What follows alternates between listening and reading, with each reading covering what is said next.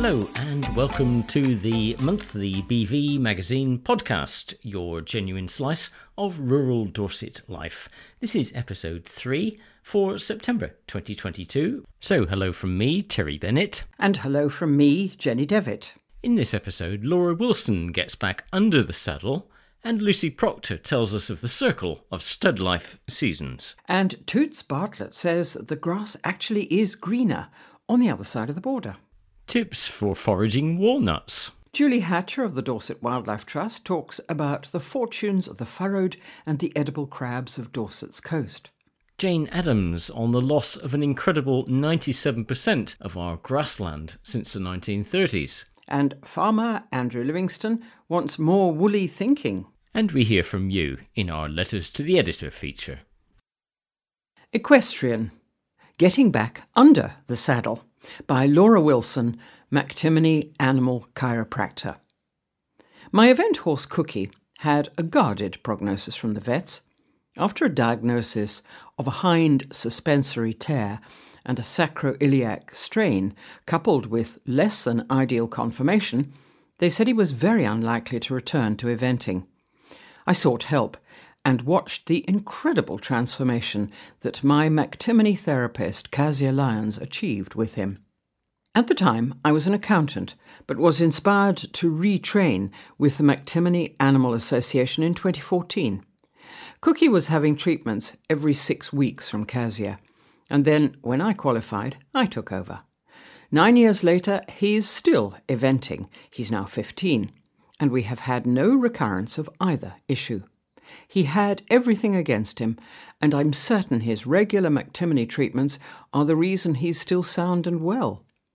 McTimoney is a form of chiropractic manipulation which is used to treat pain and dysfunction of the musculoskeletal system. The technique is non invasive and gentle and is readily accepted by animals.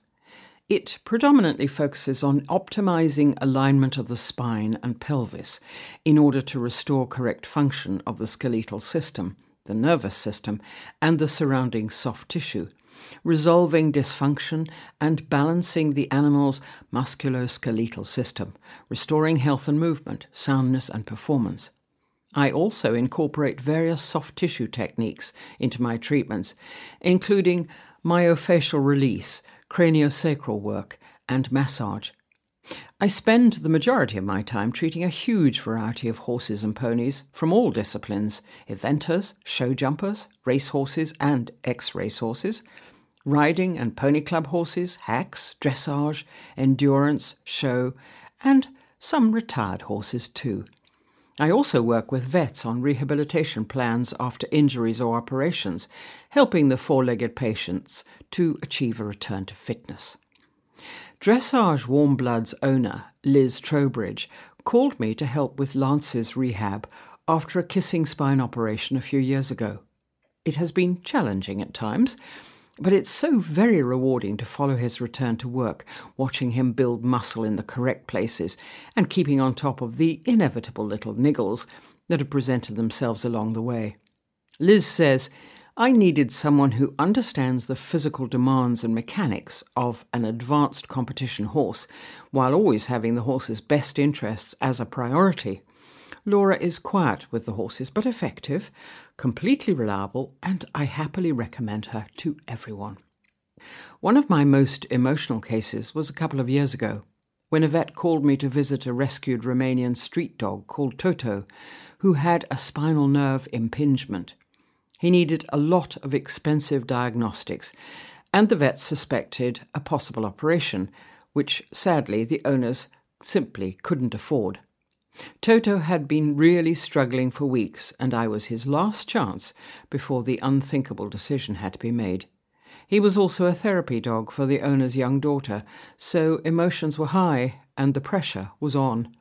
When I arrived, I could see that Toto was struggling to walk. He was very wobbly, and his hind legs kept giving way underneath him, so he dragged them along behind. If I hadn't already had veterinary permission to treat Toto, I would have definitely walked away once I saw him. He needed a multitude of adjustments from head to tail along his spine, and his pelvis was extremely rotated and tilted. I straightened him up and went away, telling the owners to rest him and hope for the best.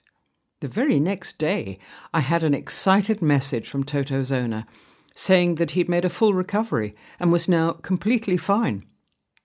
Toto had been fully restored to his former self after just one treatment, and after an initial follow up, I haven't needed to see him again. I cannot explain how gratifying it was to treat this dog and give him back the quality of life that the owner thought was lost forever. Toto's owner, Claire Job, says, We honestly cannot thank Laura enough for what she's done for our boy. She's amazing. I just wish I'd called her sooner. I always say that I have the best job in the world. It's absolutely true. Every single day is different. I'm usually out in the open air and meeting people who care deeply about their animals. I'm doing a job I love, working with animals and relieving their discomfort. It's hugely fulfilling.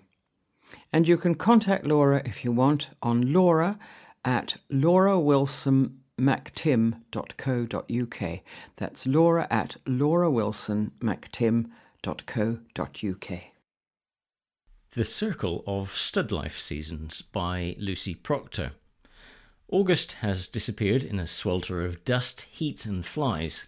With more than 40 mares and young stock on site, the business of protecting them all with fly rugs, mesh rugs designed to help reduce the irritation of flies on horses living in fields during the day, would be impracticable, and, in the extreme temperatures we had in August, even a light mesh fly rug would have made them overly hot. However, horses do help themselves. When sharing a field with others, they can be seen standing nose to tail, swatting flies off each other's heads and bodies with their tails. We deliberately leave their tails long during the summer months to assist this. This summer, three of our mares developed a novel fly swat system, with all three of them standing nose to tail in a triangle, so that each could benefit equally from their constantly swishing tails. The foals tended to conserve their energy during the heat of the day, spending most of their time sleeping or drinking milk from their dams. As soon as it became cool in the evening, however, it was time to play. The foals would start galloping around, bucking and rearing for the sheer fun of it, which was lovely to watch. At the end of August, we started weaning the first foals, by now nearly six months old. Readers may remember from last year that we wean in groups, removing two mares at a time from a field leaving other mares to help steady the dynamics of those left behind. The foals usually settle very quickly with their friends, and as they have already been supplementing their milk with increasing amounts of grass and hard feed in the creep feeder, it's not too much of a shock to their systems. It was full circle for our foster mare Zita, who took on our orphaned foal at the start of the season. Having the oldest foal at foot, she was one of the first to be brought out of the field, and she will soon return to her owners. She is now back in foal herself, and we look forward to seeing photos of her new foal next spring. We kept the mares on just a handful of nuts and poor grazing for the first couple of weeks after weaning to help dry up their milk supply. It's important to keep a close eye on their bags, the usual term for a mare's udder. If a mare continues to produce large quantities of milk without a foal to drink it, there's a danger of her developing mastitis, which, as many human mums can vouch, can be extremely painful and difficult to treat. Once a mare's bags have almost dried up, we move her to slightly better grazing and gradually increase her feed until we're happy that she is no longer producing milk. This is the time of year when the sales companies and bloodstock agents come to visit us to look at this year's crop of foals. Tattersalls, whose main National Hunt sales arm is based at Fairyhouse in Ireland, and whose National Hunt foal sale is in November, and Goffs UK, based in Doncaster, whose National Hunt full sale is in January, both visited this month to see which foals might be suitable.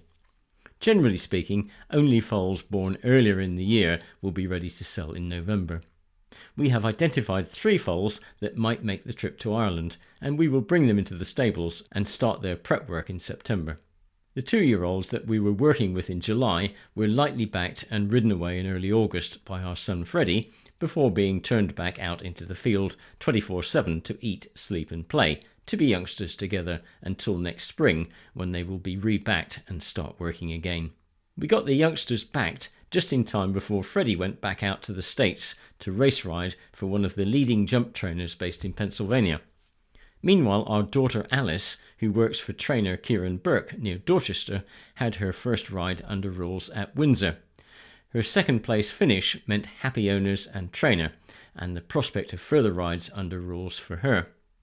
With a distinct hint of the arrival of autumn in the air and a noticeable shortening of the days, all efforts on the stud in the coming weeks will be focused on having everything ready for when winter turns and stock needs to start coming in again at night. I know we're all just getting over the recent heat wave, but it'll be winter before we know it. The grass actually is greener on the other side of the border, by Toots Bartlett. Another boiling hot month in August. The ground was still like concrete, and all that was left of the grass had officially gone. We've been feeding hay in the fields all summer. It's been a slightly quieter month on the eventing side.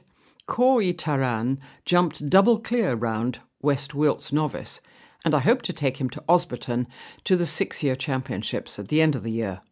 My top horse, CY, won his first outing at British Dressage and had his first event in nearly a year at Aston Le Walls.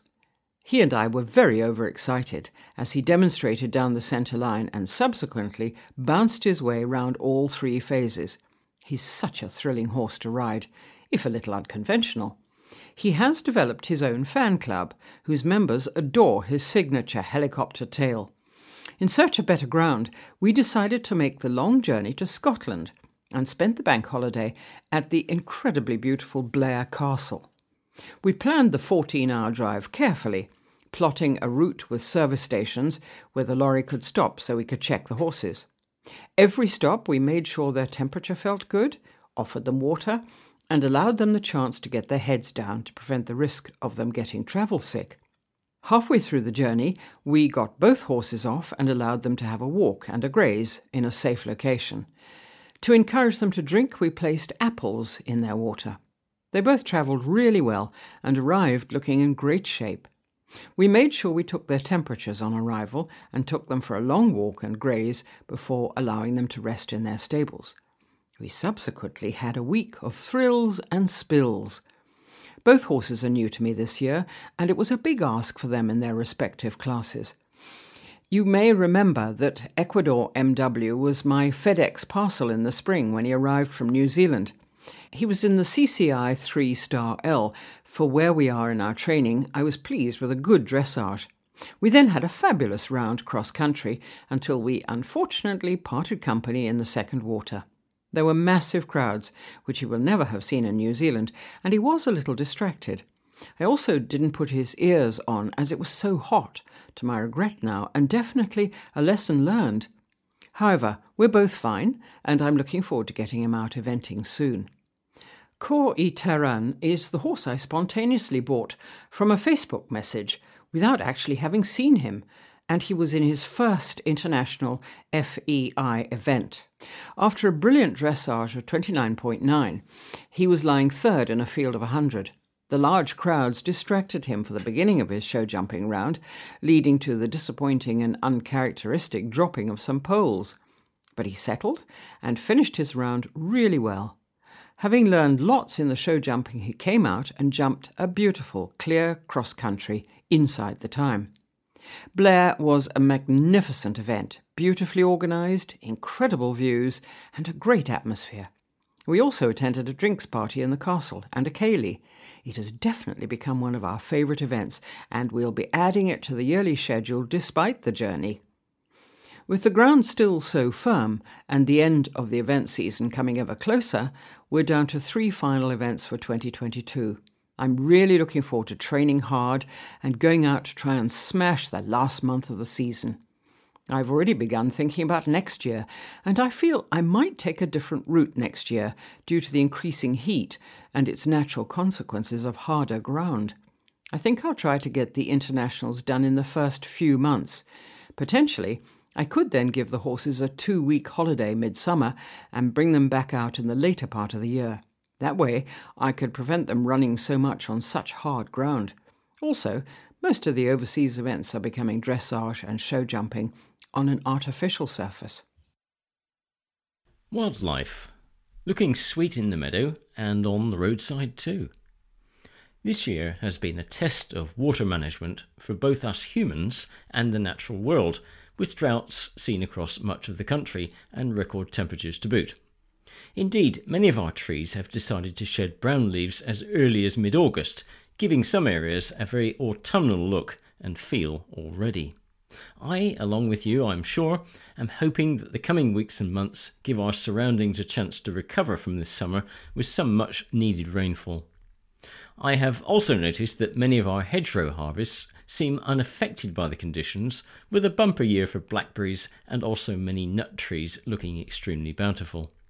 One such tree is the walnut, a prized tree in the forager's inventory.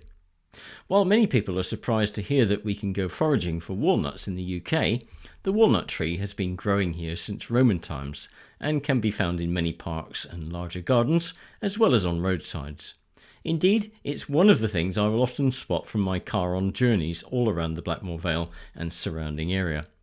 As with most nut trees, the trick is getting to the ripe nuts before the squirrels, who are particularly adept at outwitting us human collectors when it comes to timing our harvests.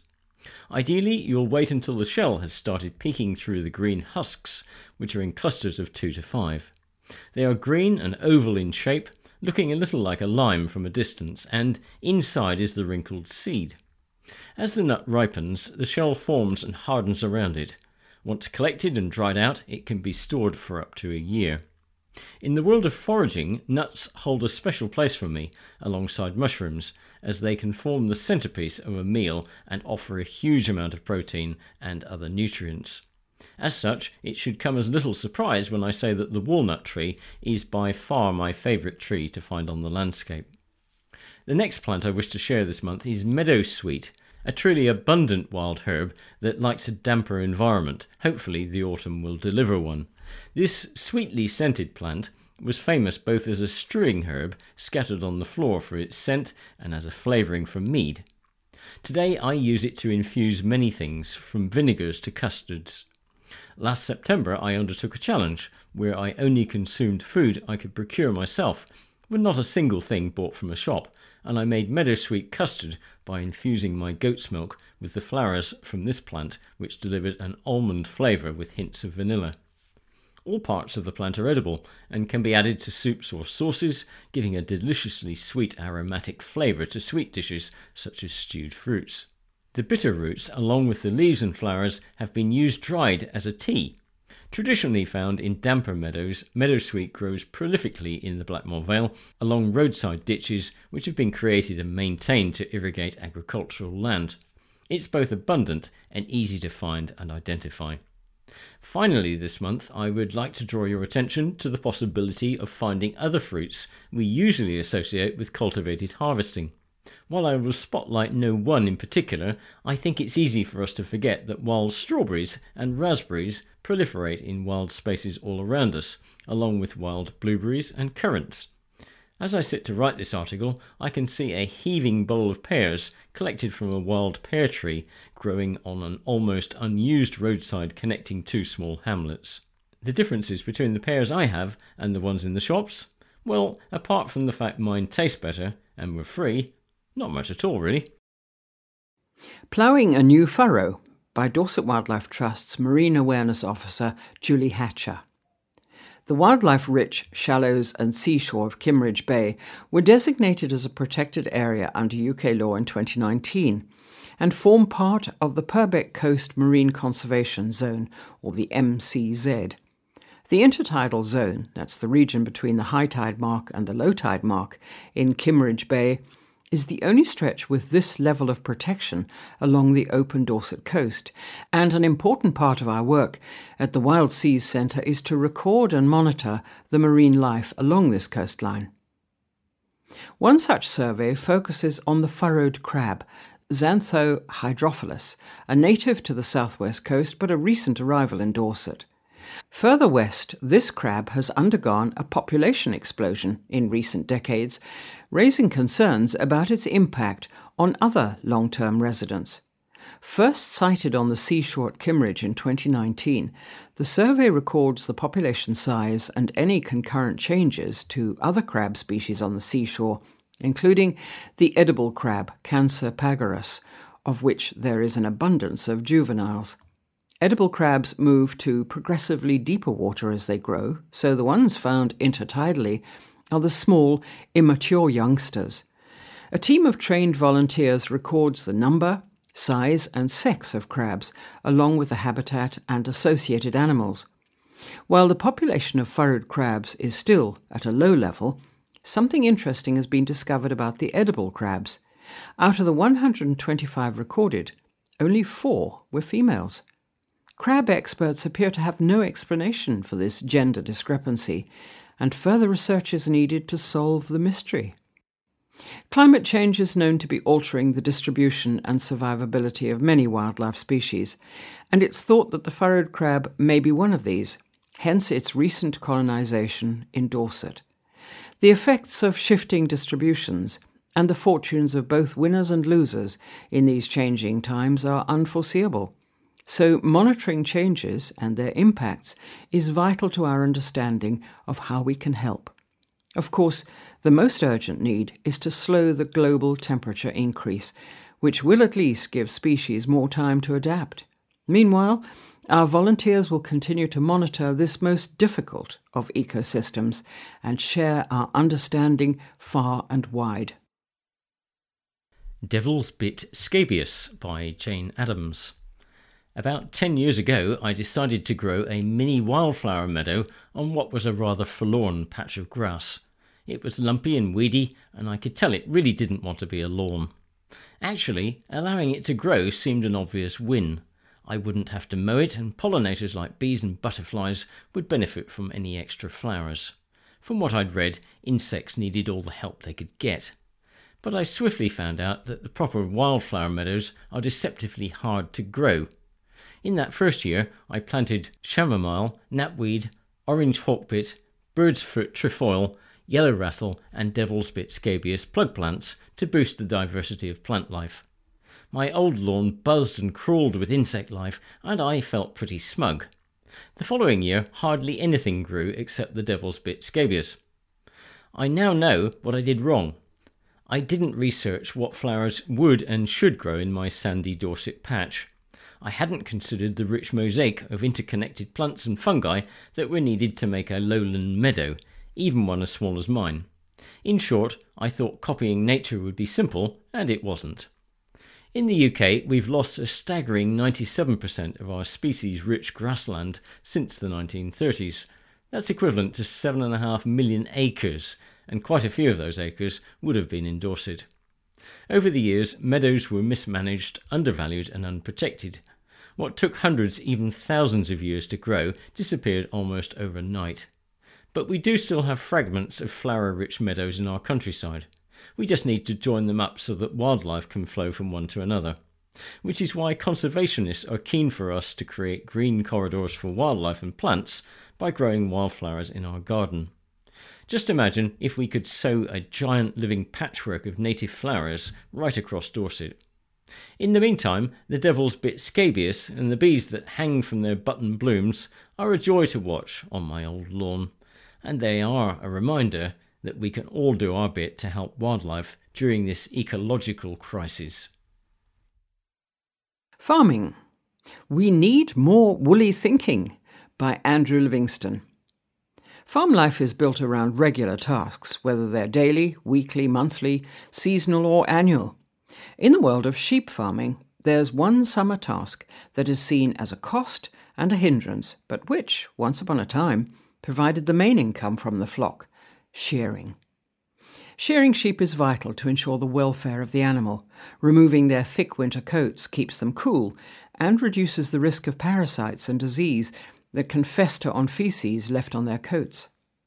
Wool became an important commodity once farmers realized that the material could be spun to make clothes. Shearing is believed to have started around 3500 BC and is mentioned numerous times in the Old Testament. For instance, Genesis 31:19, when Laban had gone to shear his sheep, Rachel stole her father's household gods. In 1276, Florentine merchants agreed to buy 62 sacks of wool for 697.5 marks from the Cistercian monks at Fountains Abbey in Yorkshire, on condition it came without clack, lock, cot, and breech wool, or black, grey, or inferior fleece, and without pelt wool. Clacked wool had the marks cut off to avoid paying duties, as it weighed less. Duties were levied on wool, including the coloured marks. Lock was probably daggy wool, wool from the sheep's rear end with poo on it. Cot was coated or tangled, and breech the low quality stuff from the haunches. That black or grey were undesirable colours probably implies this was destined to be dyed. And finally, pelt wool is the wool from dead sheep, which the unscrupulous might mix in to make up the weight. The monks were contracted to sort and weigh the wool and deliver at Clifton 14 to 17 sacks a year for the Florence trade.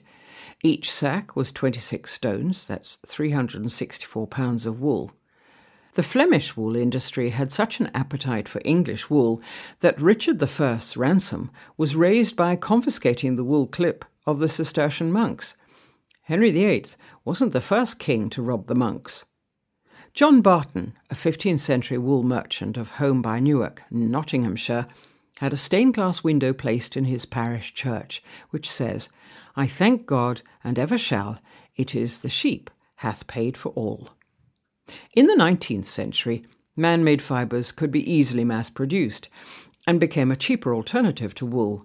They had the additional benefit of being more durable, easier to maintain, and more readily available. The rapid expansion in production and use of man made fibers saw an equal and opposite reaction in the plummeting profits in the wool trade. The price of wool is now so low that it no longer even covers the cost of shearing, let alone making an income for the farmer. Shearers typically charge £1.50 per sheep, with their two kilos of wool, on average, selling for around 75 pence. So, what's the answer? At the moment, the price of wool is actually deemed at a high, as the price of wool is inextricably linked with the price of crude oil, which is required in the production of man made fibres. If the cost of those man made fibres goes up, so do the alternative choices. The British Wool Board, whose job it is to effectively market wool so that farmers can get a decent return, needs to start working harder for sheep farmers. Currently, British Wool sells wool for its members, but will only handle pure breeds fleeces. Some farmers have been proactive in treating and selling their wool. Rampisham Hill Farm in Hooke, where I grew up, began treating and spinning their wool to sell themselves. Today they buy fleeces from other Dorset shepherds to meet their orders. Sheep's wool is also among the top insulating materials for the construction trade in terms of sustainability. Sheep are shorn every year, some twice, and the wool just keeps growing back. As a raw material, wool is abundant, continuously renewable, and locally produced in Britain. It lasts for decades and at the end of its life can simply be composted, unlike oil based insulation. To manufacture plastic insulation in the first place, you need oil, chemicals, and lots of energy. Another innovative use of sheep's fleeces in recent years is as eco friendly thermal insulating packaging. Woolcool makes this by combining two fleeces on the inside of a box to keep produce cool for up to 72 hours. The fleeces can then be recycled for various roles, such as food for roses and protecting plants and flowers from frost.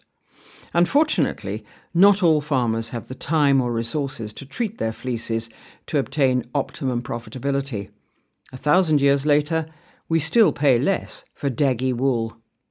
Wool is currently a wasted resource. Somewhere out there, there's an idea that will save the wool industry and make someone a lot of money. I've got my own thinking cap on for that big idea. Woolen thinking caps, maybe? Letters to the editor.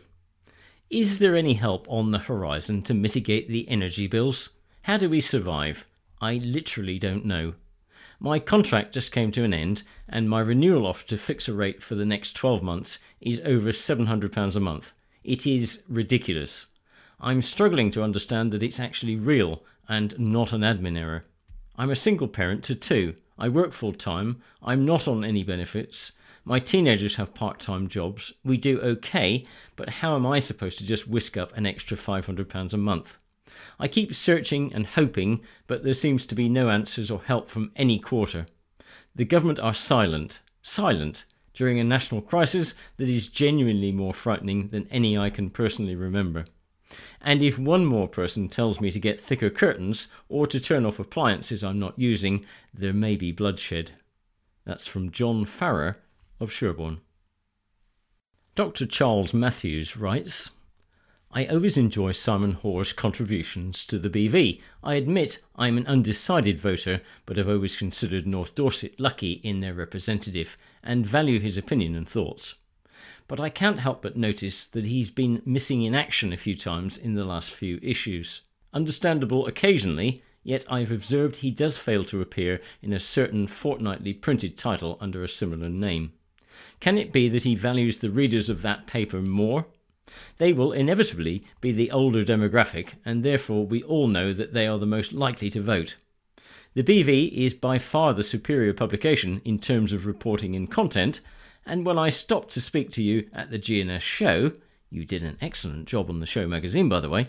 I saw the stats board in your marquee, so I know the BV's circulation to be considerable.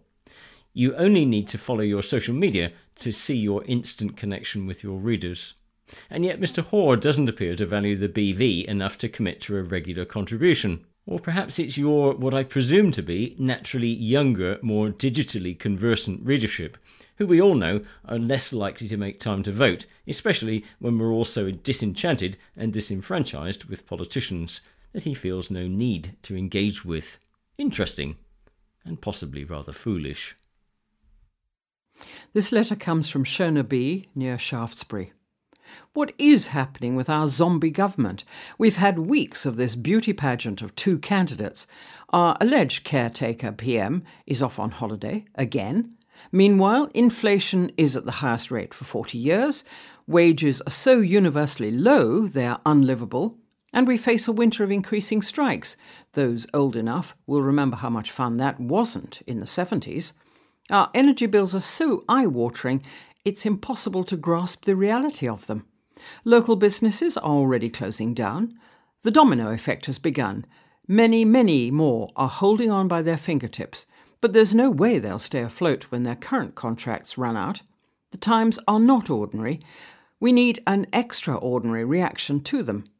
Why was our government allowed to simply wash its hands of the whole energy crisis and say, not my job, love. Wait for the next guy.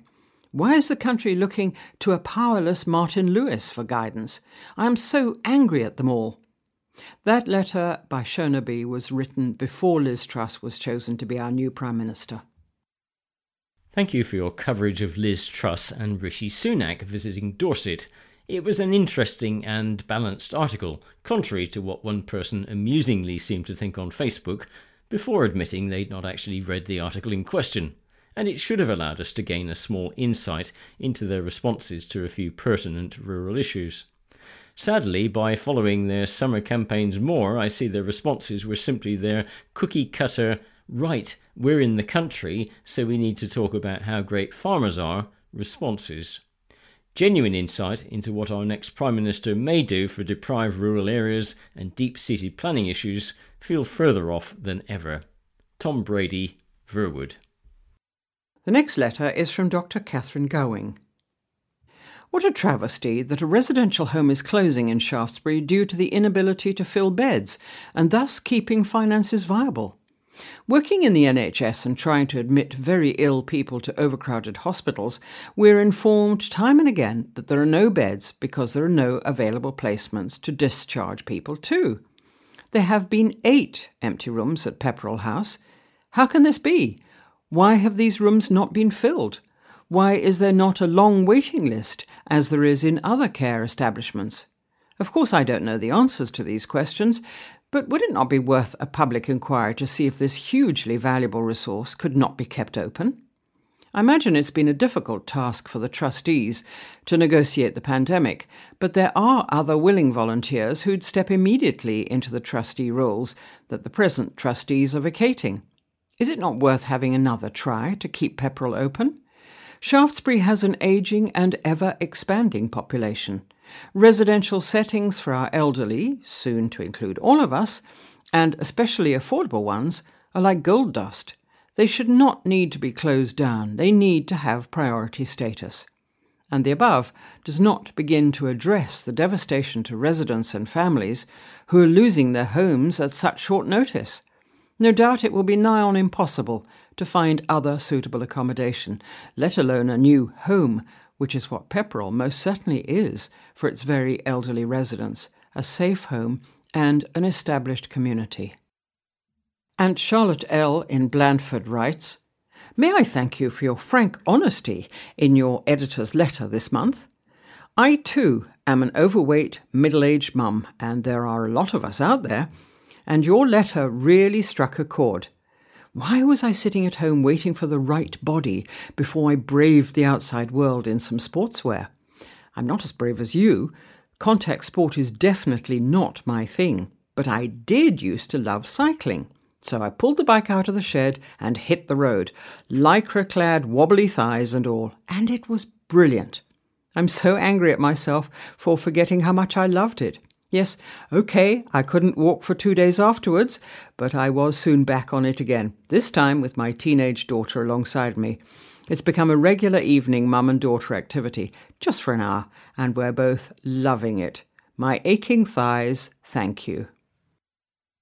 I should like to express many grateful thanks to Laura and Ian of Swallowcliffe, who came to my aid after a nasty fall outside Tesco's in Shaftesbury on Saturday, August the 12th. They finished my shopping and escorted me home. I'm glad to say that such great kindness exists. Ever grateful, M. Forster, Shaftesbury. That's all for the BV Magazine podcast for September. We hope you've enjoyed listening. Until October, it's goodbye from me, Terry Bennett. And goodbye for this month from me, Jenny Devitt.